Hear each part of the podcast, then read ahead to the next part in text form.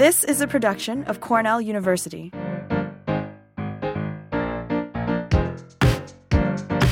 From Cornell University's world renowned turfgrass program, I'm Frank Rossi. And I'm Carl Scamenti. And this is episode 17 of Turf Talk, brought to you in partnership with our friends at Winfield United. Turf Talk provides just in time science based recommendations for professional turfgrass managers in the northeastern U.S. Frank, as we're recording this, we're getting some showers in our area. Let's talk about the weather first and foremost. Yeah, just as uh, was predicted by our weather guru, Art DeGaetano, Carl, uh, we are going to have some passing showers here in the early week uh, following a mini heat wave. Mm-hmm. Uh, it was hot and sticky. The dog days of August are upon us. And I think the only thing that helps many turf managers at this time of year is is that magical date of August 15th. There seems to be something around the middle to the end of August where they feel like uh, weather conditions change a little bit, where at least water management uh, becomes a little easier. But when you look at the temperature, Carl, by and large, up the coast, especially the I 95 corridor and interior Northeast, not as far as us, but heat stress is now in its seventh straight week. Just think about that for a yep. second. You've got seven straight weeks of a persistent abiotic stress that doesn't let up. So, you know, I think a lot of people are starting to look at some pretty uh, crappy looking grass. Uh, the forecast is calling for no anomalies. Uh, you know, expected normal conditions for the middle to the end of August, which is hot and humid uh, and normal rainfall. And I think while we talk about winners and losers with moisture, Carl, I would say in some ways, if you're not getting rainfall, that makes you a little bit of a winner because yeah. the last thing you want is uh, excessive moisture in that system, which sets up the many pest problems that we'll be struggling with for another couple of months. Yeah, I mean, we have been pounding this this pest and stress issue for the last really month and a half. Uh, anything new that we've seen? Uh, any notes uh, from the past week that you observed? Yeah, I would say the biggest thing that not bowled me over when I was walking around, I was out at the Bethpage State Park, down at Greenwood Cemetery at our research project down there, and a couple of things jump out at you. Number one, it is a banner year for crabgrass. And if you had failures, Randy Prostak is telling me most people are just giving up. He's telling us, the weed specialist from Massachusetts, most people are just giving up. It's like mow it and make it look like a lawn and then consider start uh, thinking about renovation. So crabgrass is the big one. Uh, of course, uh, at Greenwood Cemetery, Carl, you know our project down there, Bermuda grass. Uh, we mm-hmm. got stolons that are easily two to three feet long. And that's right, listeners. I said Bermuda grass in Brooklyn. Uh, that's the kinds of conditions that we have uh, this summer. So that was a big one. And the other thing that I saw firsthand, which I have to say is a bit of shocker for me, the second generation annual bluegrass weevils are at it. They are feeding actively. I am not sure I can remember the feeding damage that I've hmm. seen this particular year persisting into the second generation.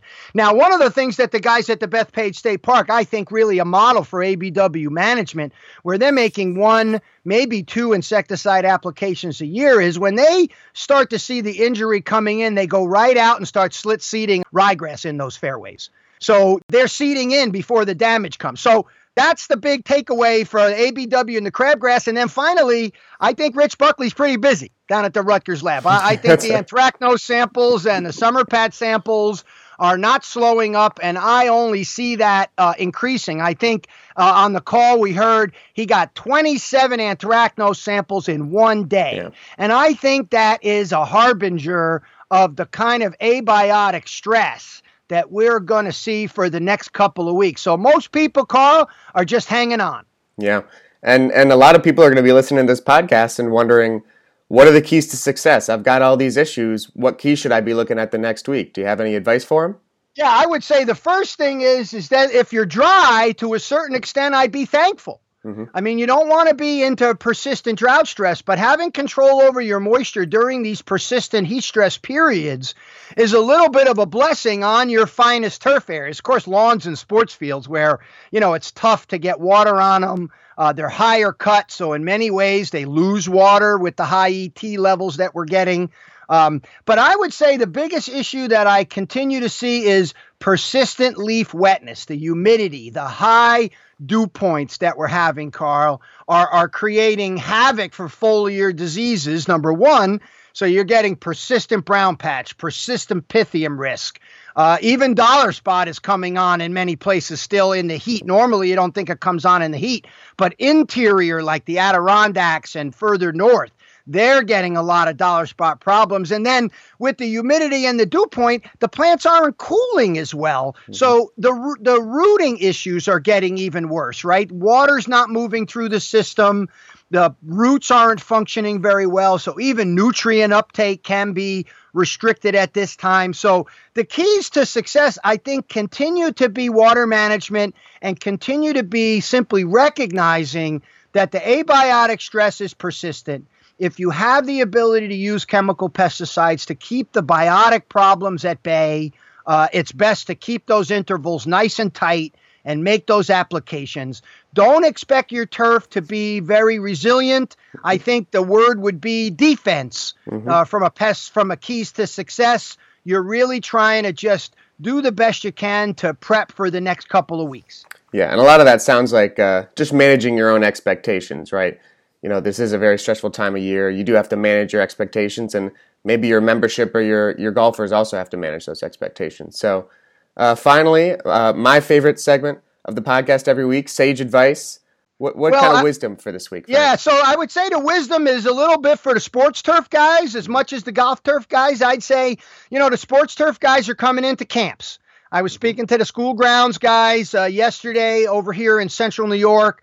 We had about 20, 30 in the audience and you know they're getting ready and gearing up for football. Now, many of them are pleased that the rainfall has come, so they got actively growing grass. A few of them have been able to put some fertilizer down and get that turf actively growing. A few of them are asking about cultivation.